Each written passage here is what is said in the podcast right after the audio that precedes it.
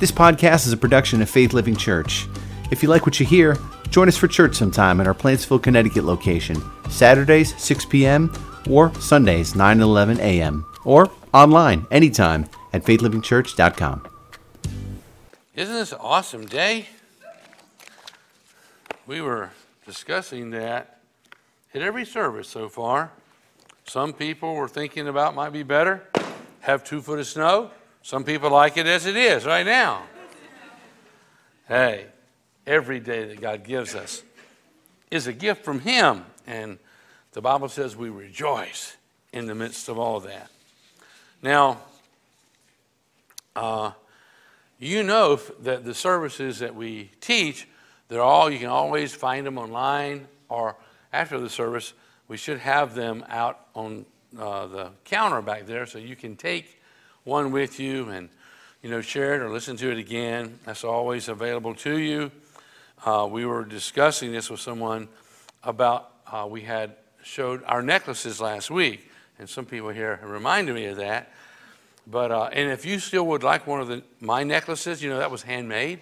You know, uh, I'll see if I can get you one. Okay, it was a necklace with a, a set mouse trap that you wear under your shirt. You know, it's as it's very captivating. You know, when you show it to people. But we were talking about exercising our conscience to be void of offense and how the enemy of our soul always wants to trap us. So some of these things that we learn, we may pass, want to pass on to other people. But today we're changing our gears a little bit. I want to talk about the power to serve. And in the book of Acts, chapter 1, verse 5, it says, John, this is John the Baptist, John baptized with water. But in just a few days, and this is Jesus talking, but in just a few days you will be baptized with the Holy Spirit. Hmm. There's a baptism in water, and there's a baptism with the Holy Spirit. And then verse 8, he kind of clarifies this a little bit, expounds upon just a wee bit what it's all about. He says in verse 8, but, and this is Jesus talking, but when the Holy Spirit has come upon you, you will receive power. Mm, some of you got it. Let's read it once again. But when the Holy Spirit has come upon you, you will receive power. Getting better. Let's try one more time. But when the Holy Spirit has come upon you, you will receive power. And that word, again, is dunamis in the Greek, which means dynamite. It means an explosive, not a, um, not a destructive explosive, but a constructive explosive that empowers us to do what He has created us to do. So He says, when the Holy Spirit has come upon you, when the Holy Spirit has come upon you, you will receive power and you'll tell people all about me. Jesus is talking. You'll tell people all about me everywhere. And you'll start off in Jerusalem, that's where they were at, throughout Judea and Samaria to the ends of the earth.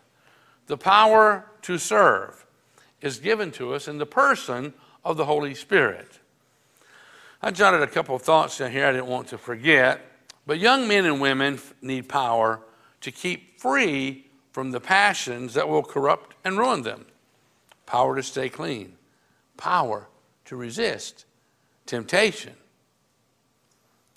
How we need the power from on high to stop broken marriages, broken hearts, broken dreams. We need power to close our eyes instinctively to the sinful and seductive sights in this world. You know, where all of a sudden there's something that would tempt us, it's kind of like bait on the trap.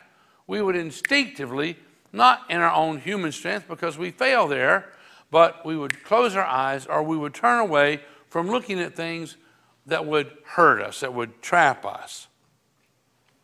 We need power to pull down the pictures from the walls of our imaginations that we would never expose on the walls of our homes. And the enemy of our soul would have us looking at these things in our mind that nobody else knows about, but we would never take those same pictures and hang them on the walls of our home. It'd be inappropriate. We all need this power to serve, you know, and to do God's will. Acts chapter 10, verse 38 says, it says, And no doubt you know that God, He anointed, God the Father anointed Jesus, His Son, Jesus of Nazareth. He anointed Him with the Holy Spirit and power. Yes, okay. Don't forget that now, all right? But when you see the Holy Spirit in the Bible, often you see it associate power with the Holy Spirit. And the Holy Spirit is a He. You know, it's not an it, you know. And we receive the Holy Spirit and power in our lives because God has given us tasks to do. He's created us with a purpose. And it says, And no doubt you know that God anointed Jesus of Nazareth with the Holy Spirit and with power. Then Jesus went around. Then, after Jesus was anointed with the Holy Spirit and power, it says, then, not before, then Jesus went around doing good and healing most who were, I'm sorry? All. All who were oppressed by the devil, for God was with him. And he set an example for you and I to follow. Now, this next verse is, uh, I'm sure you've read them before. It just seems to be like, wow, this is like crazy. Wow. John chapter 14, verse 12 Jesus is still talking. He says, The truth. We would expect him to tell nothing but. The truth is, anyone, and that's referring to all of you who are here and who are listening. The truth is, anyone who believes in me, this is Jesus talking, anyone who believes in me will do the same works I have done. Now, is that crazy or what? Have you ever read your Bible? Have you seen the, the works that Jesus did? Jesus says the truth is anyone who believes in me will do the same works I have done and even greater works because I'm going to be with the Father. Now, there may be some people who hear this and they go like, I don't believe that. And therefore, that's okay. You will never do the greater works. You'll never even do the same works that Jesus did because it was conditional. He said, and this is the truth anyone who does what? Believes in me will do the same works I've done and even greater works because I'm going to be with the Father. You know, all the things that God has, you know, created you for and, and the purposes He has for you is to continue on like Jesus did. And Jesus said, the same works and greater works if you believe. believe. And that's so important that we take his word to heart and we believe. Then he picks up in verse 13. Jesus is still talking. He says, You can ask for anything in my name, and I will do it, because the work of the Son brings glory to the Father. Yes, ask anything in my name, and I will do it. If you love me, obey my commandments. Verse 16 says, And I will ask the Father, and he will give you another counselor who will never leave. Now he says, another counselor. See, when Jesus was here and he traveled with the disciples and all the people who followed him, he counseled them, he comforted them, he ministered to every need. But Jesus knew that once he was crucified, you know, and risen from the dead, he would ascend to be with the Father. Y'all hear a siren off in the distance? Well, Father, we do ask you for a miracle right now. We don't know what's going on. Apparently, someone's in need, and we ask that you'd help all the first responders, Lord, to be able to assist those who are in great need and meet their needs. And Lord, draw the people in need and those who are responding, draw them to the place of trusting you as their Savior.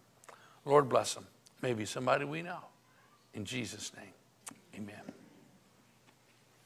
So, Jesus said, I'm going to ask the Father, and He will give you another counselor.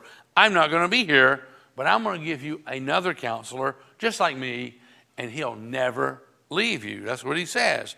And then He qualifies it in verse 17, and He says, He is the Holy Spirit. He is the Holy Spirit who leads into all truth. The world at large cannot receive him. Just the secular world out there cannot receive him because it isn't looking for him. Are you looking for the Holy Spirit that Jesus says is the counselor who will be with you every step of the way, always, forever? Because Jesus ascended to the Father. And God is with us in the person of the Holy Spirit. And when He comes into our life, He empowers us with explosive, constructive power to be what God has called you to be. You'll be the best husband, you'll be the best father, you'll be the best mother, you'll be the best wife, you'll be the best worker or the best employer or, or, or whatever it is. He brings power into our lives, enable us to do what we have been created and called to do. That's what he says. Let me read it again. Verse 17.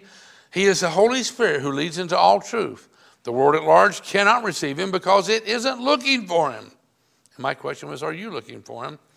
And is, the world isn't looking for him and doesn't recognize him. But you do, because he lives with you now and later will be where? In you. In you. After the resurrection of Jesus Christ. See, the Holy Spirit worked in people, but a little bit different. But after the, the crucifixion and the resurrection, the Holy Spirit was given as a counselor, you know, as a comforter, as an empower to all who believe. He came upon Samson, and Samson killed a lion with his bare hands, and he came upon David, and David killed a Goliath with a sling. And we saw the work of the Holy Spirit in the Old Testament. You know, as he was saying, here, he lives with you, but now he'll live in you. That's what he's talking about here. There's an old song we used to sing, uh, and it's basically the scripture in Zechariah chapter 4, verse 6, and it says, It's not by might, nor by power, but by my spirit, says the Lord, you know. Now, have you ever did a little kayaking or a little canoeing or a little rowing in a, in a rowboat? Anybody ever done that? Most of us have. How is that? Good. What if you have to do a thousand miles? Well, it might be a lot of work. There may be a better way. Everybody, anybody, ever been in a sailboat? Well, I wish I had a mighty Russian wind a storm up here. I could demonstrate that. Oh, maybe I have.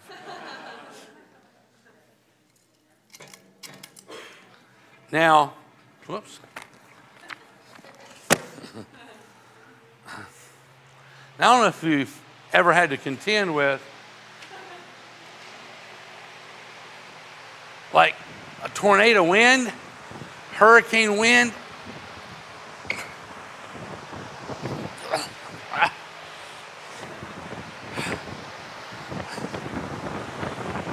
But if we learn, and we'll just call this a repentance, which means an about face, and we surrender and choose to run like a sailboat would do, run with the wind and allow the wind to fill your sails, oh, wow, this is easy.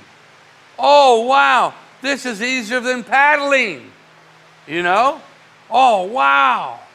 There's a power there if you have a sail. And I'll tell you something when it comes to working with the Holy Spirit, all He's looking for us is to stop resisting Him. If you find yourself in real difficulty in life, it's like, man, it's just hard. Maybe you're resisting the Holy Spirit, what He's trying to do in your life, what He created you for. And if we'll resist, you know, stop resisting His power and His moving, and we will surrender. And, and you know, this is hoisting the mainsail and surrendering to Almighty God. And as we hoist the sails, we catch the wind and we're standing in the wind, and then He empowers us to do what He created us to do. It's not by our might, it's not by our paddling anymore, it's not by our might or our power, but it's by the Spirit of Almighty God. And there's a significant difference between you doing something and God doing something. You, you remember when uh, Joshua, he took all the people and they marched around the walls of Jericho? They didn't have picks, pickaxes and sledgehammers to knock those walls down, not by might or by power, but it's by my Spirit. The Holy Spirit caused all those walls to fall down flat as Joshua and all the people blew the, the, the trumpets and they shouted at the exact time God had instructed them to do so. So we can do things in our own human strength and we really fall so far short. But if we'll access the power that comes along with the Holy Spirit in our life and not resist Him, you know, not resist Him, you'll find that life becomes so much easier as far as, you know, you find this amazing power that empowers you to do what you were created to do. In the book of Acts, chapter 2, verse 2, it says, Suddenly there was a sound from heaven like the roaring of a mighty windstorm. Can y'all understand what that windstorm was kind of like? Just in case you can't, I'm going to try to help you a little bit. Okay? Can y'all feel it yet? You do? Should I bring it closer? Oh, there goes somebody's wig. Oh, did you grab that? Teasing, guys. Whoa, no! There goes somebody's notes. Ah. Okay, that just means I got to start over from scratch, okay? Thank you. I only have 14 pages. What's that? Oh, they're not. Thank you, dear. Let me see here. What comes after three? Okay, that would be four, and then that would be five. Dear, they were in order. Yes, they were. That's awesome. See, that's where you get a helpmate so she can keep your notes in order. Hmm. You stay over that away. Okay. Boy, that didn't happen in any of the other services. Hmm. Got a little careless here, I reckon. But it says that there was a roaring, mighty windstorm in the skies above, and it filled, that's in verse 2 of Acts 2, and it filled the house where they were meeting. Hmm. You know, there's an old song we used to sing years ago. It's called, it was, uh, it went, Fill me up, Holy Spirit, overflow for all to see. That I am a new person because you live in me. It's kind of like the 23rd Psalm. My cup runneth over. Fill me up. Because, see, the Holy Spirit is so big and powerful, if He fills us up, He's going to overflow. There's not room enough in us to contain Him all, that's for sure. In verse 38 here in Acts 2, 38, it says, Peter replied. Now you got to understand Peter. Peter was that guy right before Jesus was crucified. You know, they took Jesus and they were interrogating him. And Peter was outside the building. They had a little campfire there. There was a maiden there. Peter was there with all the other people who was milling around, warming himself at the fire. And the little maid said to Peter, said, you were one of those disciples. Yeah, I, I saw you with Jesus. You remember what Peter did? He swore. He cursed. And he says, You're wrong. You're mistaken. I don't know the man. You remember that? He was a coward. But after Jesus was crucified, and it was just a few days after Jesus was crucified, and then he had risen from the dead, that the Holy Spirit was poured out. And listen here, it says in verse 38 Peter replied, Hmm. Peter replied, Each of you must turn from your sins and turn to God and be baptized in the name of Jesus Christ for the forgiveness of sins. Now, that was accepting Christ as your Lord and Savior, turning from your sins, repentance, and all. And then he's talking about and being baptized, you know, in water. And then he says, and then you will receive the gift of the Holy Spirit. The, the Holy Spirit cannot be seized. Like, I got hold of it. I'll control this power for my life. And, and there's a place in, in the book of Acts where Simeon, this guy offered the disciples money. Hey, give me the power of the Holy Spirit. I'll pay you for it. he cannot be uh, seized, but he can be received as Peter had received the Holy Spirit. And then it says in verse 39 this promise of the Holy Spirit, it, it's not just with salvation after we accept Christ, it's the time when we genuinely surrender and yield and allow the Holy Spirit to fill us. It says this promise is to you and to your children, and even to the Gentiles, all who have been called by the Lord our God. Would you like your children to have power to resist the temptations of this world? Would you like your children to have the power to become everything that God had created them to be, to reach their full potential? The Holy Spirit is given for us and for our children. And then he says in, in Acts chapter 4, verse 7, they brought in the two disciples and demanded. Now, these two disciples had healed people, restored people. A guy was lame, you know. They were working miraculous things. They were doing the greater works that Jesus said they would be doing after they received the Holy Spirit. And it says in Acts 4 7, they brought in the two disciples and demanded, By what power or in whose name have you done this? And I'm sure the disciples were saying, I'm glad you asked that question. You know. And then it says in verse 8, then Peter, same guy who denied you, Jesus, you know, about a month ago, denied him. And then Peter, filled with the Holy Spirit, who was a coward earlier, even to a, a little maid standing by the campfire, he was a coward. He's no coward no longer.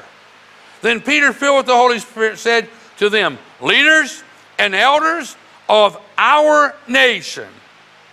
What had happened, this powerless man had hoisted the mainsail. I might divert that air over here. So. Had hoisted his mainsail, had surrendered to Almighty God, and had received the power of God. This is Peter we're talking about here. And it says, they brought in the two disciples and demanded, By what power or in whose name have you done this? Verse 8 says, Peter, filled with the Holy Spirit, said to the leaders and elders of our nation, Are we being questioned because of because we've done a good deed for a crippled man? Are you questioning us because we healed a crippled man? This is what religion does. Or you can't do it that way. And you can't have people carrying their little mat home on the Sabbath. That's against, you know what? They didn't care about the man, whether he's healed or not. They were trying to keep all the little details of the law. Are we being questioned because we've done a good deed for a crippled man? Do you want to know how he was healed? Well, let me clearly state to you, clearly state to you and to all the people of Israel that he was healed in the name and power of Jesus Christ from Nazareth, the man you crucified. You know the dead man? He ain't dead no more. It goes on to say here, but whom God raised from the dead. Do you remember? Uh, I don't know if you've seen this or not, but when I was a, a, a child, my mom and dad took us all over the nation. We went way out west, had the privilege of driving on some of those long roads that went for 150, 200 miles, you didn't see nothing except cactus and sagebrush and desert and all. But you would see occasionally where a farmer had put up some fences for miles and there's no water out there and you saw a, windmill. And this windmill had a pipe, had this shaft that went down, and there was a pipe that was put into the ground. Who knows how many hundreds of feet it went but it found those underground rivers and lakes with millions of gallons of water in it. And then they had the windmill on the top. And when they engaged that thing, when the wind blew, you know, upon the windmill, the windmill began to turn, it began to pump the water. The water just splashed out into these, you know, uh, cattle troughs that held hundreds of gallons of water. And they weren't too stingy with it either because then it would filled up the troughs and it would splash out. And everywhere the water had consistently splashed out, there was beautiful green, luscious grasses and plants and trees of all kinds. It had created an oasis because everywhere else there was no water. I think about Jesus being that fountain of living water. But it was the power of the wind that brought the water up and kept all those cows in good health. And it's the power of the Holy Spirit who brings that living water up out of our lives. It's amazing how He will work in us if we will allow Him to do so. Let me read you uh, that verse as we continue on here. Uh, and that's in uh, Acts 4, verse 29. It says, And now, O Lord, hear their threats and give your servants great boldness. In their preaching, give us boldness in our preaching. Send your healing power. May miraculous signs and wonders be done through the name of your holy servant Jesus. And after this prayer, that was a prayer. It said, Give your servants boldness, you know, in our preaching. Send your healing power, and, and may miraculous signs and wonders be done. And after this prayer, that was a prayer, after this prayer, their building was shaken. Their, the place where they were meeting, it shook like an earthquake got a hold of it, and they were all filled with the Holy Spirit. And they preached God's message with boldness. Their prayers were answered. And they went about doing good and healing all who were oppressed of the devil. They went around doing greater works than Jesus even did. And to be honest with you, in this day and time, there are still miraculous things and wonders taking place, even in this day and time. The people being healed and miraculous things happening and prayers being answered, still happening today. It has continued on because the Holy Spirit is still being poured out today. You know, Jesus never ministered until he had received the Holy Spirit. I don't know if you knew this or not, but Jesus never worked a miracle until he was 30 years old. And that's when, you remember he was baptized in water? John the Baptist baptized Jesus, and he was in the water. A voice from the heavens, God the Father said, This is my beloved Son, in whom I am well pleased. And there's Jesus, the Son of God. And the Bible says the Holy Spirit descended upon Jesus. So we saw the Trinity portrayed very clearly right there. And then, as soon as he came up out of the water, the Holy Spirit and power, the Holy Spirit brings power, the Holy Spirit, the Word of God is strong and heavy to keep my notes in place. The Holy Spirit empowered Jesus. And the scripture says that the Spirit drove Jesus into the wilderness where he was tempted for 40 days and 40 nights.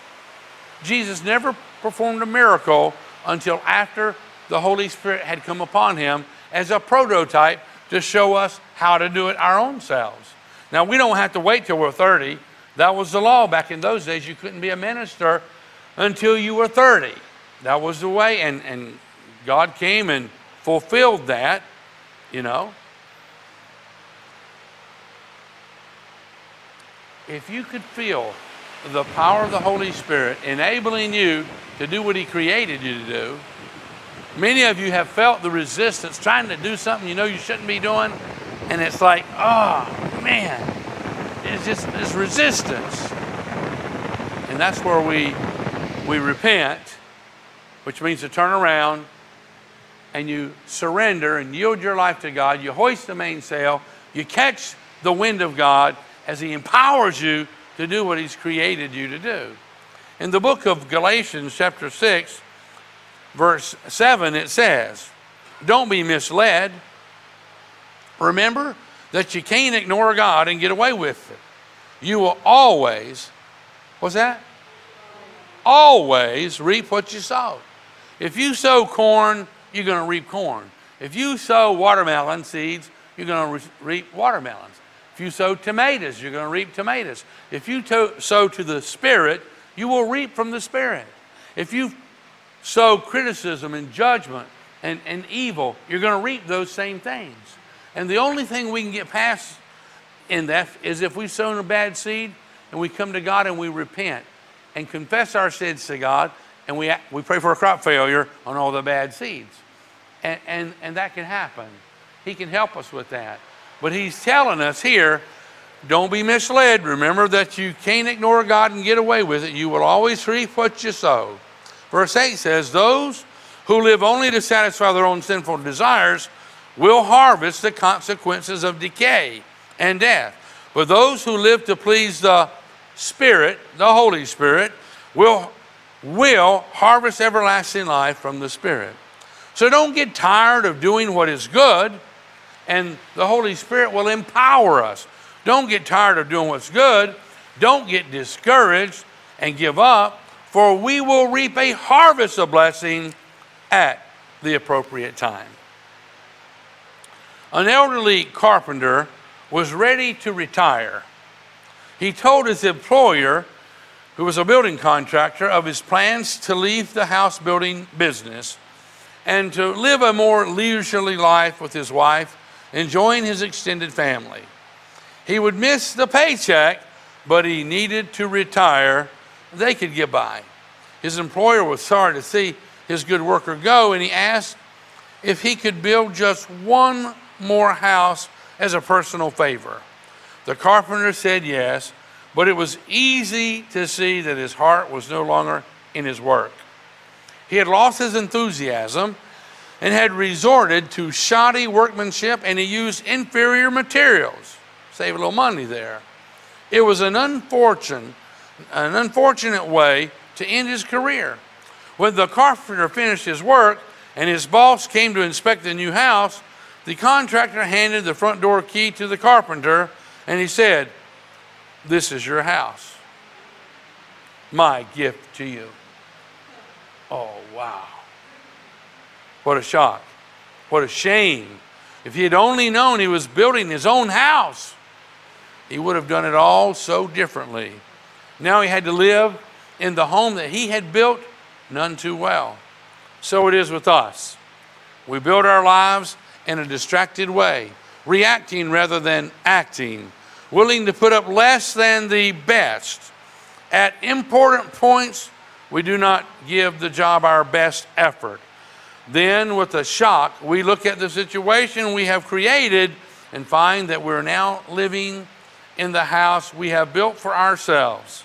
If we had only realized, we would have done it differently. Think about that. How does this relate to you? What you're doing. The Bible tells us to do our work as unto the Lord. What are you doing? You realize that what we're doing, we're going to reap the benefit or the consequences of that. And even though you feel like, well, I just can't get this done, I can't do that, the Holy Spirit will empower us with explosive, constructive power to get her done because it affects us far more than we realize. In the words of T.C. Horton, co founder of Biola College, he said, You can measure what you would do for the Lord by what you do. That's kind of common sense. You would not believe in the last 39, almost 40 years, how many people have come to this altar and asked for prayer. And you wouldn't believe how many have come to ask for the same prayer. And they say, Pastor Ron, would you please pray for me that I would win the lottery? I'm not teasing. And along with that prayer, almost every time it was like, Pastor Ron, if I win the lottery, I'll start tithing, I'll start giving offerings, and I will help the church and help your the kids that you're sponsoring overseas and all. So pray for me that I'll win the lottery. Well, I would ask God, I said, the Bible says if you'll delight yourself in the Lord, He'll give you the desires of your heart. And that was my prayer. But I come to the conclusion early on that the question I asked him, I said, Well, do you tithe now? No. Do you give now? No. Well, guess what? If you don't tithe now, chances of you tithing just because you won the lottery are kind of slim to none. Let me read to you what T.C. Horton said. You can measure what you would do for God by what you do. Now, we'll surrender, genuinely surrender our life to God, and, and we have did an about face. We've repented of our sins and resisting the Holy Spirit, and we stand before Him and we hoist the mainsail and we surrender to Him. Now He empowers us to do what He created us to do. It's so important that we grasp that, to let Him push us, you know, where He has created us to be. I read about a physically powerful but dim witted farmhand named Lim who lived in a Vermont, Vermont valley. His mother resented him from the day he was born, and she often ridiculed him with harsh and demeaning words. Even so, the boy served her until she died. Lim was the target of village jokes. But one night, he came upon a huge dog killing some farmer's sheep. And using his bare hands as his only weapon, he strangled the dog to death. When the morning came and the villagers discovered that the dog was really a giant timber wolf, Lem quickly earned the villagers' silent admiration. Later on, an unwed village girl falsely accused Lem of being the father of her baby. Even though he was innocent, he married the girl so the baby would have a father.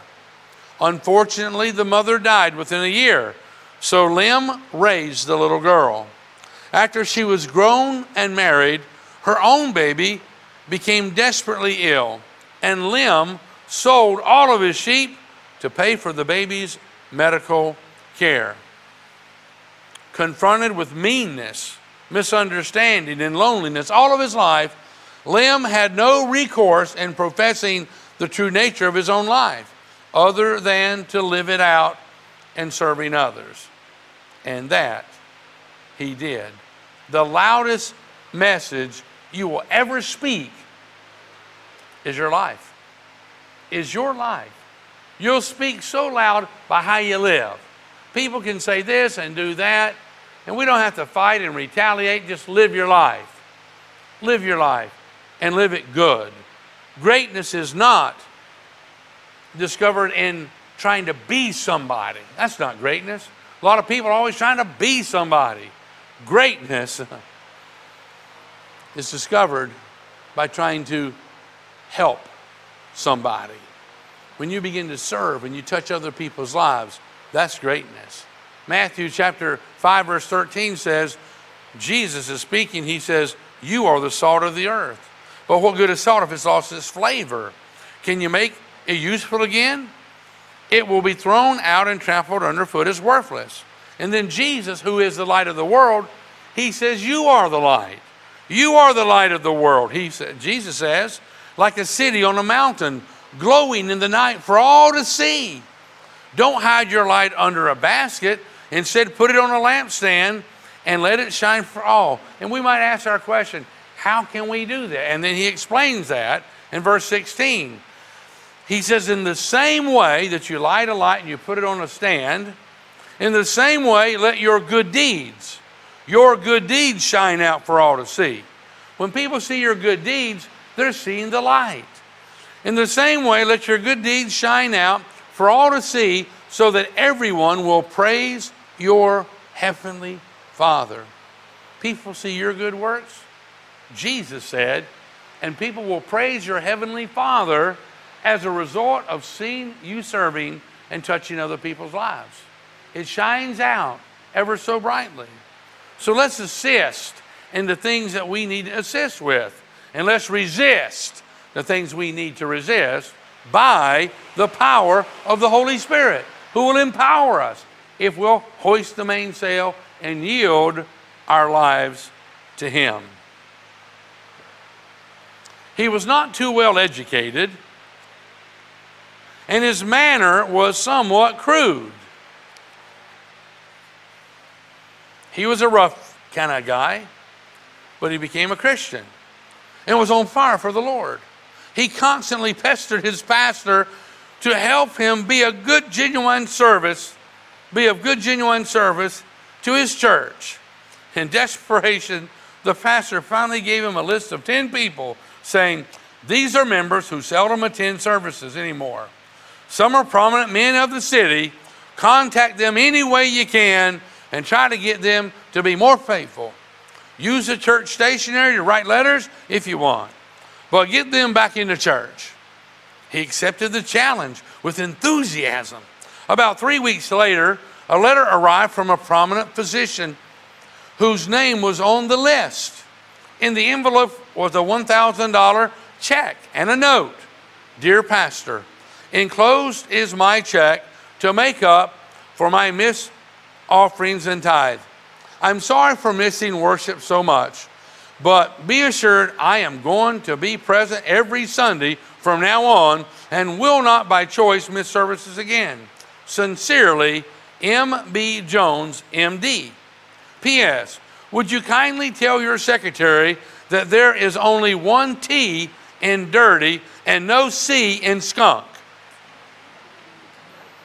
Apparently, this gentleman, the ruffian, used the word dirty skunk when he was encouraging this guy to give back to church. Apparently. Now, people need a relationship with the Lord Jesus Christ before they can minister to other people but that's about the only qualification you need. And God will use you if your normal conversation includes dirty skunk. If, if you speak a little bit different or act a little bit different, God can use every man, woman, boy, and girl when empowered by His Spirit. And I, I, I find that amazing. That's the only reason I'm here today. To be honest with you, and I don't call too many people a dirty skunk anymore myself but I'm not quite as refined as of pastor as you deserve, maybe, you know. But God says He delights and He uses the foolish and the weak things of the world, does He not? To confound the wise. In Ephesians chapter 2, verse 8, it says, God saved you by His special favor when you believed. And you can't take the credit for this, it's a gift from God. Salvation is not a reward for the good things we've done or that we've yeah, that we have done. So none of us can boast about it. For we are God's masterpiece, and He has created us anew in Christ Jesus so that we can do the good things He planned for us long ago. We are, we are saved to serve, but we are not saved by serving. When we are saved, we'll want to serve, especially when we're empowered by the Holy Spirit that Christ has sent to us. But we're not saved by the works that we do. The works that we do are byproducts of the transformation that Christ has made in our lives. Mark chapter 9, verse 35 says, He sat down, Jesus sat down, and he called the 12 disciples over to him, and then he said, Anyone who wants to be first, me first, me first anyone who wants to be first must take take what? Last place. You first, then me. And be the servant of everyone else. You want to be first? You, you take the last position and you have to have a passion to serve everybody else around you. Matthew 23, verse 11 says, The greatest among you must be what? A servant. And he gives us the power to serve. You see that sailboat there? Imagine how powerful that sailboat is when the wind has captured all those sails and has filled all those sails. It's amazing the power when we surrender and we yield ourselves to Almighty God. And nothing that's worth keeping will ever be lost when you surrender and yield yourself to God. Let me turn this off for just a moment here as we kind of come to a close. when Dawson Trotman passed on, he died, he probably left a legacy of discipleship on the earth that will never be matched except perhaps in the life of Jesus Christ himself. Uh, Dawson Trotman was the inspiration. He was the founder of uh, Navigators, which is a phenomenal method of studying the Bible and discipleship. Phenomenal. The guy who wrote the article says, I've become a real student of Dawson Trotman, and believe wholeheartedly in the methods of discipleship that he taught and emulated throughout his days. He died in Schroon Lake, New York.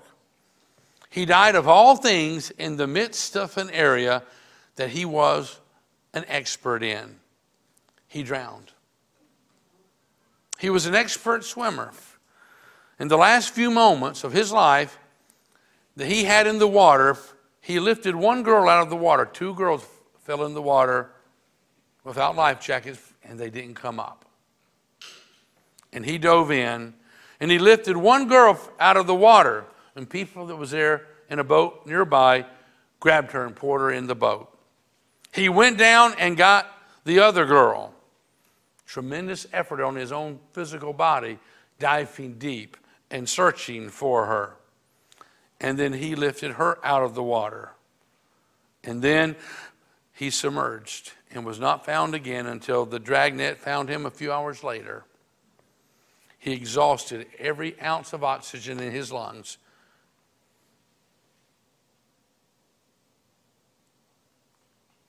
to rescue that girl and put her in the hands of those who was in a boat.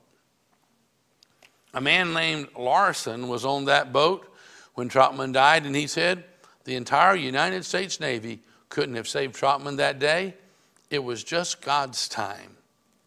Time magazine ran an article on Trotman's life the very next week, and they put a caption beneath his name, and it read,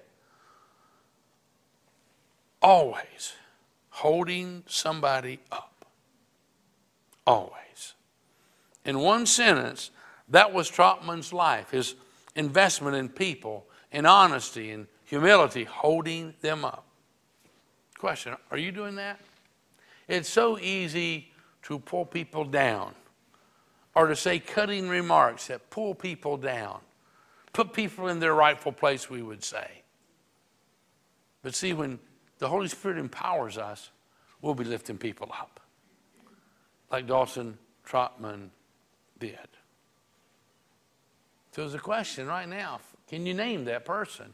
Who are you holding up? Who are you lifting up? Who are you rescuing? Who are you helping? He has given us His power to serve and to let our light and our good work shine out to make an eternal impact and difference in this world in which we live. Who are you holding up? Who are you lifting up? And, and at least if we're not lifting someone up, let's stop pulling them down. or, or, or the cutting remarks. We can always find something negative to say about something, can we? About somebody. I know a lot worse stuff about me than you do, okay? So if you want to say some bad things about me, I can help you. You probably know a whole lot worse things about you than I know, right? But what good does that do anybody? What if we invest our time and our energy and we access the power of the Holy Spirit to just lift people up? When they're down, they don't need to be pushed down no deeper. They need somebody to risk their life to hold them up and to rescue them. That's what we need to do, to be honest with you. Well, we got lots more we could talk about, but our time is pretty much out right now. And I'd like to pray for you. So let's bow our heads together. Father, I thank you that you have trusted us to make a difference in this world in which we live. Lord, I know you've put each one of us here for a purpose, and each one of us are special and even the difficulties we have gone through. We've learned much in those times that you can help us use that information to help other people. Bless my brothers and sisters, the boys and girls who are in this building, and those who watch from afar, wherever they may be, or listen. Bless each one of us and give us a revelation of your Holy Spirit and power that you send into our lives. Thank you, Father, for the privileges you've given us. We acknowledge that every good thing we have, it is from you. And we are so thankful. And as our heads are bowed, I would ask you to join me to uh, renew your commitment to Christ, to hoist the mainsail, and let Him fill your sail with His Holy Spirit, the wind of His Spirit, to empower us to do what He created us to do. Now, you may know Christ already, but would you reaffirm your faith in Him today? And if you've never hoisted that mainsail and you've never surrendered to Christ, would you join us as we pray today and do so? Would you pray with me? Dear Heavenly Father, I believe that you love me. And that is why you sent your son Jesus. And I believe he died in my place to hold me up, up and out of sin. So I will live with you one day. I do believe that Jesus rose from the dead. And I am so thankful. Work a miracle in me, oh God, so I can begin to hold people up. Fill me with your Holy Spirit and your power and all the gifts that you have. And deliver me, oh God, from showing off gifts. Help me to use your gifts to lift people up, to change people's lives, to make a difference in this world in Jesus' name. Amen.